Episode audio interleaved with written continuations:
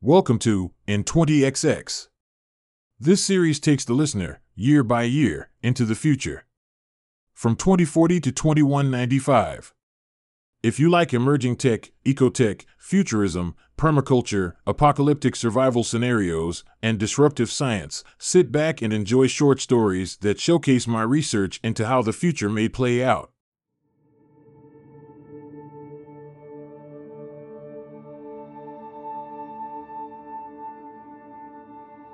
With a big head and bushy brows, Brandon has lived all his 22 years in New Jersey. Over the summer, his fifth story apartment becomes a third story apartment when cities all along the East Coast construct reinforcement piers and build elevated streets sometimes three stories higher than the originals.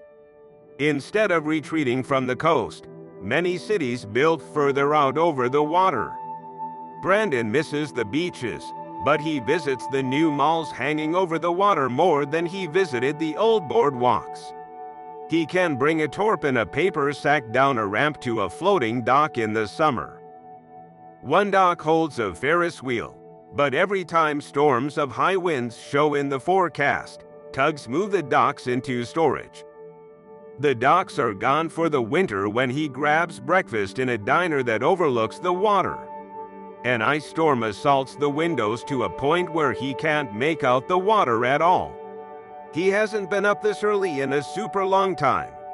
He's had no reason to. His job doesn't care what time he gets up. After installing an app that sends biotic real time streams of every movement of his VR dots, they pay him $5 a day. Rent costs $40 a month. This plate of waffles and eggs costs 30 cents. No need to worry about money. But day after day of gaming becomes boring. As he eats, he takes a Giantess entry level test. His ear canaling implant tunes out the sounds of other diners. To take the test, he must agree to let the app block all other internet use. He can't even use saved files, so for the question, what is the square root of 64? He chooses 4. For the question, what does BTU stand for? He chooses base temperature unit. This test is a waste of effort.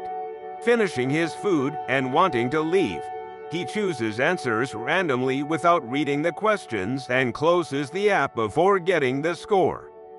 As he stands, Batarms reach down, take his dishes, and wipe the counter. Outside the diner on a walkway, shops and restaurants flank his right and handrail keeping people from falling into ocean waters borders his left. On the other side of the water, another walkway with more stores and restaurants stretches for a couple of miles.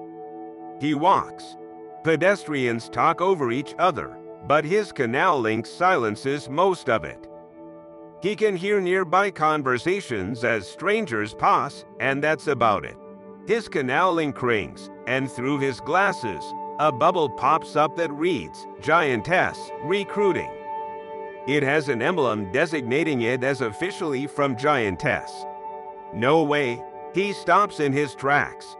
That's ridiculous. If he passed the test, it was only because of luck.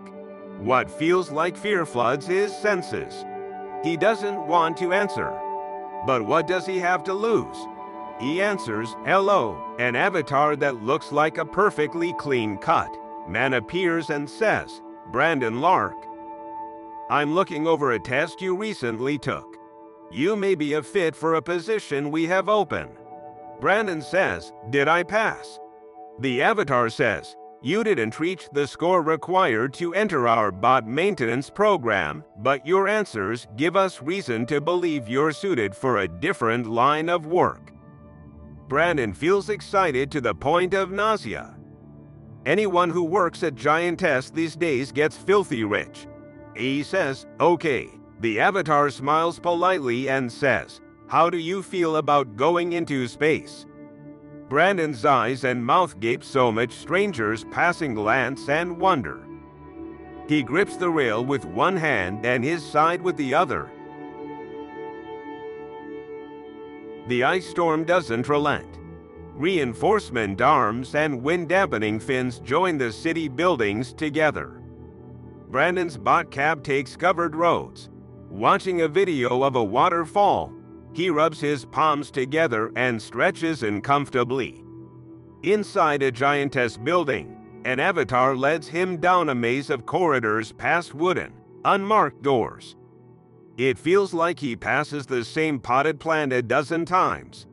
The avatar, who looks chubby and acts mellow, stops, turns, and gestures for Brandon to go through an open door. In the room, people sit in classroom desks. A flat screen covers the front wall. With an effeminate voice, the avatar says, Find a seat. Then he disappears. Brandon takes a seat in the middle of the room. Everyone watches things with their glasses. Brandon watches Mr. Apology, a tuber who films himself talking to femmes in bars and asking for life advice. At least five others in the room react at the same time. One cries out. The guy sitting next to Brandon says, No.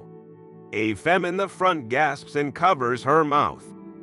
Brandon waves his hand to clear his glasses of AR elements, looks over at the guy next to him, and asks, What just happened? The guy with a Roman nose, still focused on AR, says five members of the Supreme Court were assassinated. Others in the room speak to each other about the breaking news. He says, What? The guy next to him says, It just happened. Four were in their homes. One was attending her granddaughter's ballet. It was microbots. They self destructed, but one bot got chewed by a dog before it could self destruct. Brandon says, Assistant, show me the latest news. Video thumbs appear with titles like Deadly Attack and The Nation in Shock. An avatar appears through the front wall screen. Wearing a bow blouse and skirt, she says, Good morning, candidates. Please remove your glasses. A feminine front says, Can't we put this on pause until we get more news about the judges? The guy next to Brandon says, the AI won't know what you're talking about. Let's just get through this. We can all watch the news after. The avatar says, Quiet now, I need your full attention. As all of you know, the position you're trying for is a scout job in space. I'll ask you a list of questions and you can choose your answer on your desk. Avoid looking at your neighbors. You're being eye tracked. The first question is, how long would you like to work in space? On Brandon's desk, three answers appear. 1. Two years max. 2. Until I retire. 3. I could see myself living in space. Brandon moves his hand between answers. He chooses 3. The avatar says, Question 2. How willing are you to take medication? 1. Very willing. I trust fully in the program. 2. Willing, but I want to know more about what the medications are. 3. Willing as long as the medication is FDA approved. And 4. I have some reservations. Brandon chooses one. After an hour, they take a break. In the hall, the guy with the Roman nose introduces himself as Ruck. He watches the news on his glasses while talking to Brandon. Man, this is crazy. The assassin robots were as big as mice, but they could fly and cut through walls. Brandon starts to watch the news. An animation shows a microbot flying at the outline of a person and burrowing into their throat. He says, I hope I get this job. I never thought I could want a job so badly. I've never really thought about going into space. Ruck says, Me neither. Compared to rockets from earlier decades, the two-stage rocket appears small. Half of its volume is dedicated to cargo. Its fuel, a long-chain compound, is ignited at 150 degrees Celsius. As the combustion process begins, the temperature increases, causing the fuel molecules to disintegrate. The two remaining types of molecules react in the intense heat leading to a much higher temperature as they combust and release energy.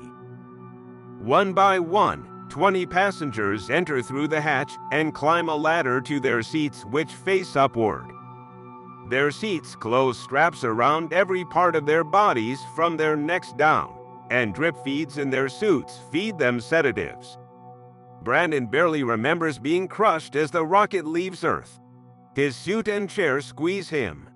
His mask forces air into his lungs and sucks it back out again. But he barely knows what's happening. When the rocket reaches space, he can't enjoy it because it takes many hours for the sedative to wear off. He sleeps. When he awakes, others float around the long flat cabin laughing or staring out the windows. He pushes a hard button on the armrest. His chair straps release him, and he floats up. Two out of three of the passengers are femmes. Most of them are surprisingly cute, too.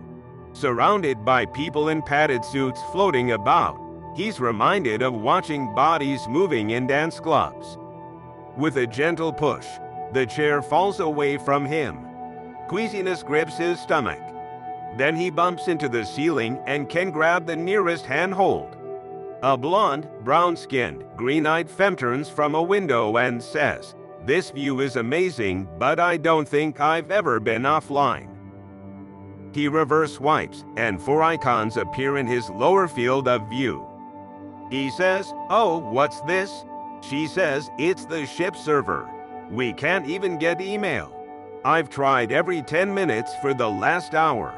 He says, The icons are 2D. She laughs and says, I know, it's bad.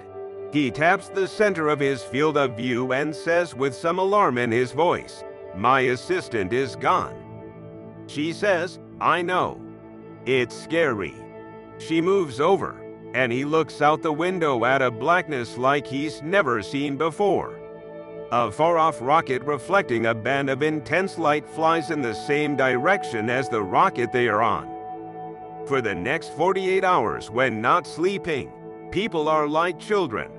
They speak with awe. They laugh for the wonder of it all. Brandon tears up more than once. He was living in a bubble and now he's gotten out of it and sees that it has an outside. It's like he's entered a different reality. under the moon's surface, inside a lava tunnel, inside a habitat, life is cramped. In long, windowless cylinders, maneuvering around people in gravity that everyone moves awkwardly in, becomes a bother just a few days after Brandon arrives. The bunks stack three high, line long tubes with narrow passages between them. He jumps floats into his middle bunk, stretches flat to settle onto the mat wrists, and pulls the curtain all the way closed. It seems like he's at arm's length with at least one other person at all times. At least he can set his canal links to silence chatter. The internet is limited, so he plays pre downloaded music. It's seriously crazy that they can house a bunch of people on the moon, but they can't put in some decent servers. He gets it that the firewall prevents him from posting and AI scrub his emails of any sensitive information. Who cares? He's never felt the frenzy to create content. But the only way he can get a video to play is to download it first. For someone about to cross the midpoint of the century, that's hearse and buggy conditions. It hurts. It becomes a hassle just to chill and watch videos. His favorite games don't work without full speed internet, so he finds some janky games that do. Lights out. Though his glasses are frosted over in full VR mode, he can tell the bunk cube has gone dark. He shoots at some squiggly, floaty creatures in a cave for a few more minutes before falling asleep. Hearing his alarm, he opens his eyes.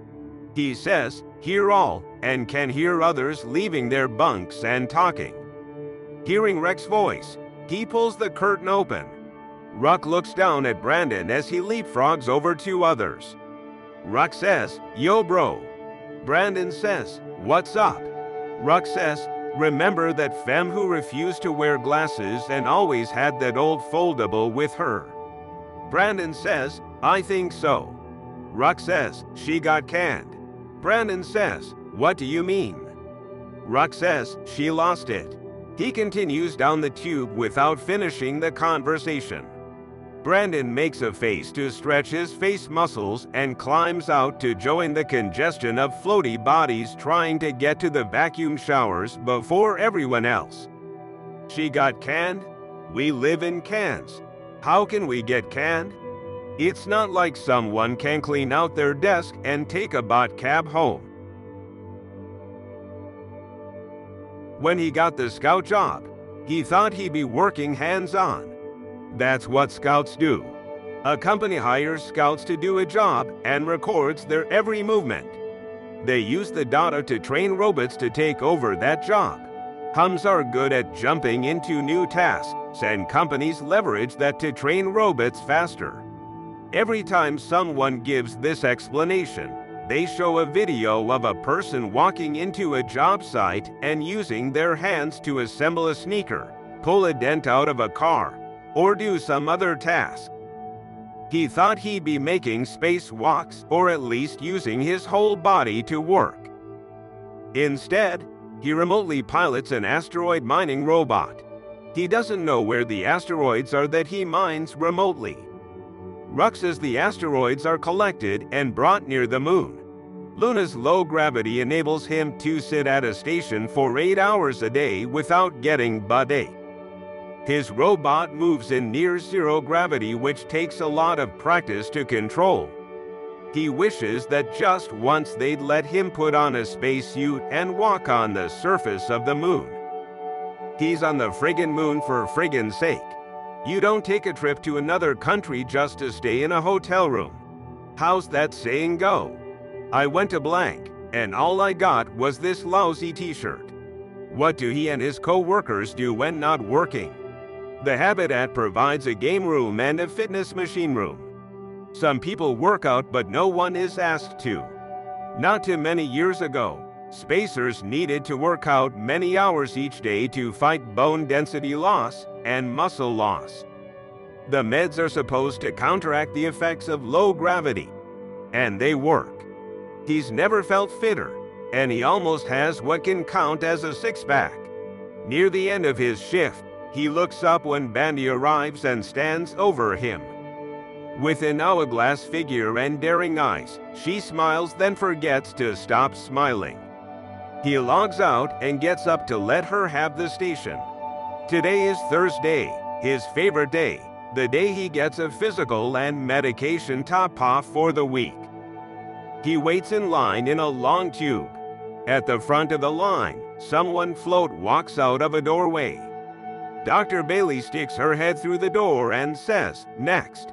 The person at the front of the line goes through the door. Ruck looks back at Brandon and laughing, says, Don't even dream, you sorry ass. You know Clancy. He's been here for three years, and he said the doc has never gotten with anyone, not even other femmes. Brandon shrugs. Ruck says, I'm telling you, these side effects are too much. My food tastes weird. I feel panicky all the time. A femme behind Brandon says, Tell it to the doctor. Ruck says, I am going to tell it to the doctor. Okay. Brandon notices rashes around Ruck's eyelids. 20 minutes later, at the front of the line, Dr. Bailey calls Brandon into her cylinder shaped office. He sits on the examination table. She faces him as she looks at his file through her glasses. She asks, How have you been? How's your muscle spasms? Her black hair has grown out and couldn't look healthier. He's never seen eyebrows such as hers. Is he imagining or does he smell milk? He had a babysitter who used to smell like milk, that is, before she left town and had a baby. He says, I still get them. Stretching helps. They don't last as long. She air types and says, so the Tuscanavel helps a little? He says, Yes, I think so. She says, How's your sleep? He says, Fine. She says, Um, that's not what the sensors tell me. He says, Oh, well, I've always been a restless sleeper. She says, And your appetite? He nods, shakes his head, and says, Yeah, no, I still need to make myself eat. I ate everything like you told me to. She looks him in the eye, frowns, smiles, and says, Every last bit. He says, Yeah. She air types, taps her finger on the machine that puts together medications, pulls out a cartridge the size of a book of matches, and says, Let's see your arm. He pulls up his sleeve to show her the wide band around his upper arm. She lifts a flap, pulls the old cartridge out, and puts in the new one. He sleeps in his bunk soundly. Glow strips are the only sources of light in the bunk cube. Someone tugs on his shirt sleeve. He opens his eyes and raises his head. Bandy leans over his bunk. She whispers, Hi, Brandon. Quietly, not to wake the others, he says, What's up, Bandy? She smiles and says, Fine. I just finished my shift. Her smile remains.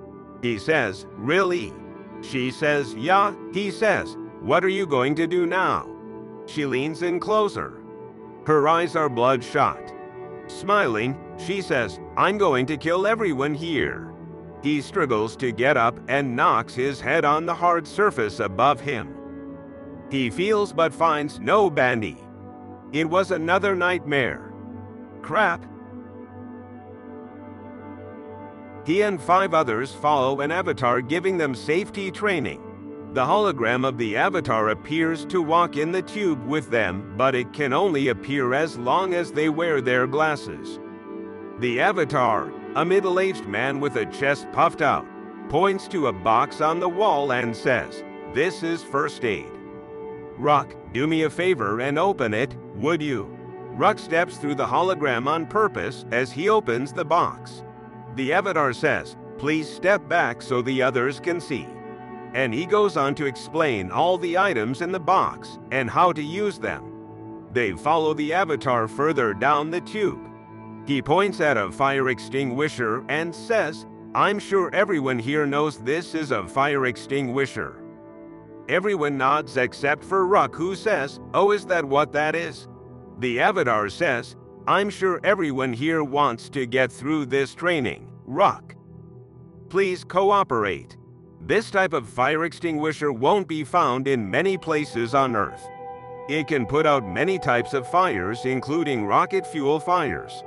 The chemicals in this extinguisher will melt human flesh. By using this to put out a fire, you may save the entire staff, but whoever gets sprayed with this stuff will die.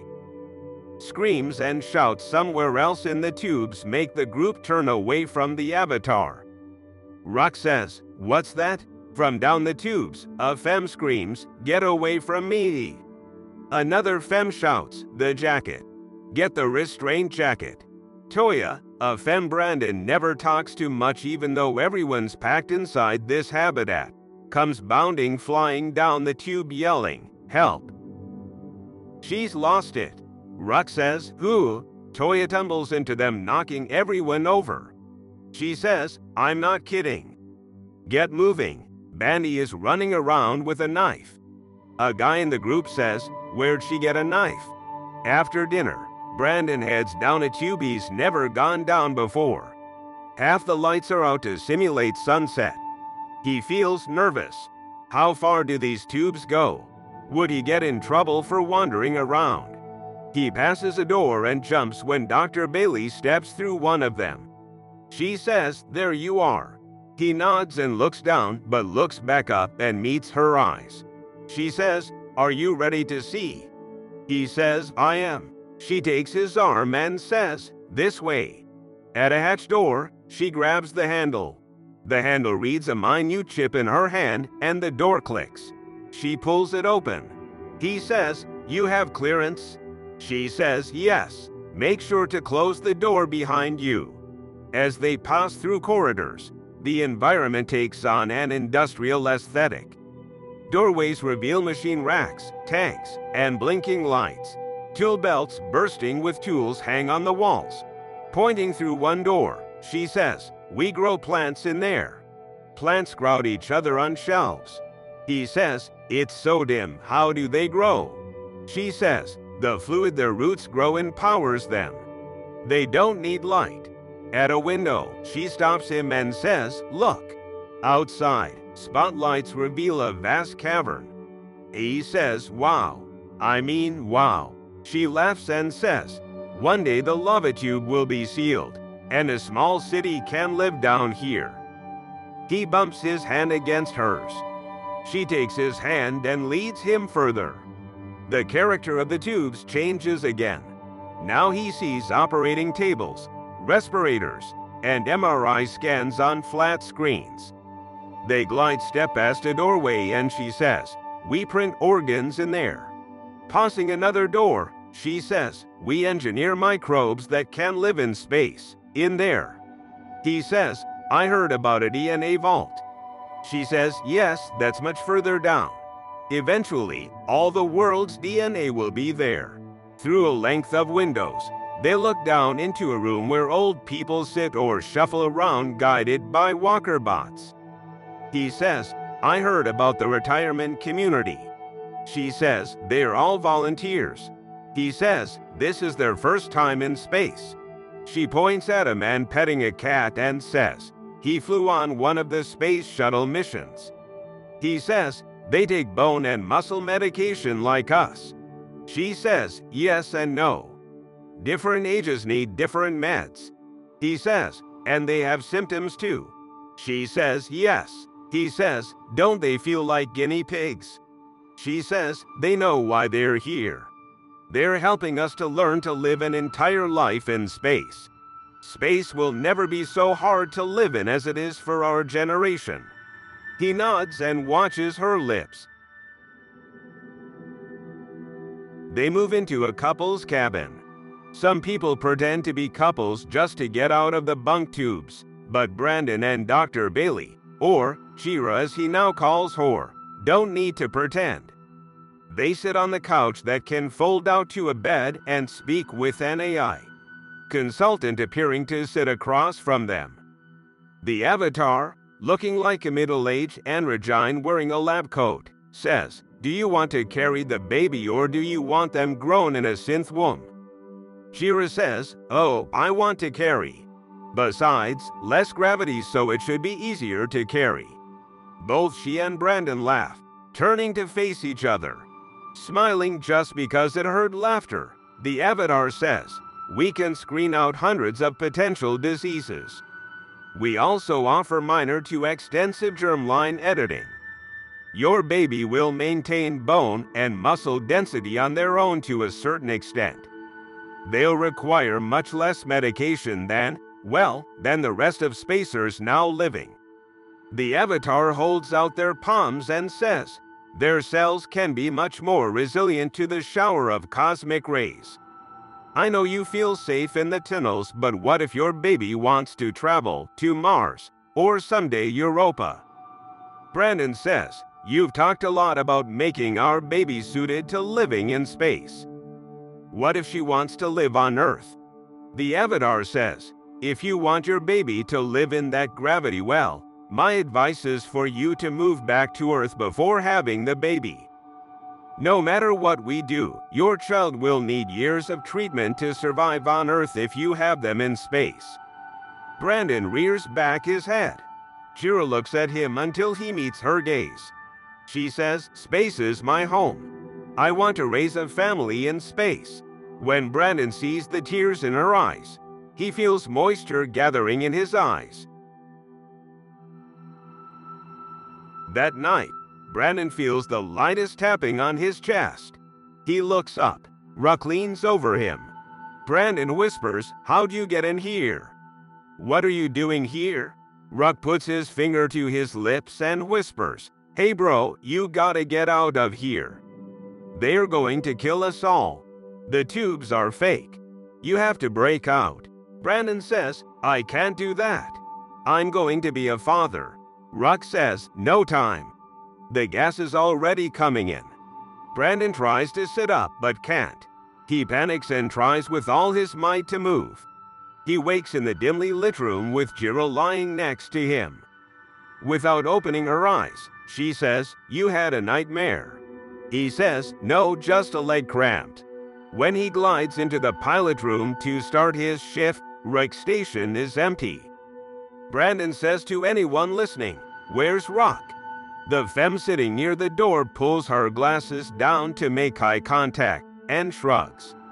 A femme near the back says, I heard they pulled him out last night. Brandon says, Pulled him out. She says, The pressure. It got to him.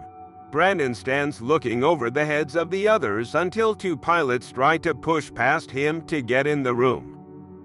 The femme near the door says, Sorry to hear about your friend. On Earth, in New Jersey, in a bar that can hold hundreds at night but is now mostly empty in the daytime, Bandy sits in a booth. Her glasses, in two way mirror mode, hide her eyes. She remains still when Ruck enters, searches the room for her, spots her, and walks past booths and around tables toward her. On the way, he swipes and taps in the air. As he sits, a bot arm reaches down from the ceiling and sets his drink in front of him. He studies Bandy's face for a couple of seconds before saying, Thanks for meeting me. She smiles her smile that'll stay on her lips. She says, No problem. He says, You have the recordings? With a fingers walking gesture and a picking out gesture, she pulls up some video files in her AR. She makes a lasso gesture and then a throw gesture to send the files to him. Light leaks from behind their glasses. He draws a circle in the air and pulls it down. Thanks. He pauses, looks around, and sips his drink. She says, You think they chose us because we were qualified. He says, How? Well, now that I think about, like, what do you mean? Taking a long drink doesn't stop her from smiling. She says, They chose us because we aren't especially qualified. He nods and says, Yeah, right. I'll have to think about that. The whole thing was so weird. Do you remember a few years ago in the news when that astronaut died? She drinks again and nods. He says, that guy had a friend on Earth he talked with all the time. She says, so. He says, so they have good internet on the moon. Remember how slow our internet was? She says that could just be for security. I mean, that guy died because of a malware attack. Ruck says, yeah, right. Hey, you want to get drunk? Still smiling, she nods emphatically and says, hell yes, I do.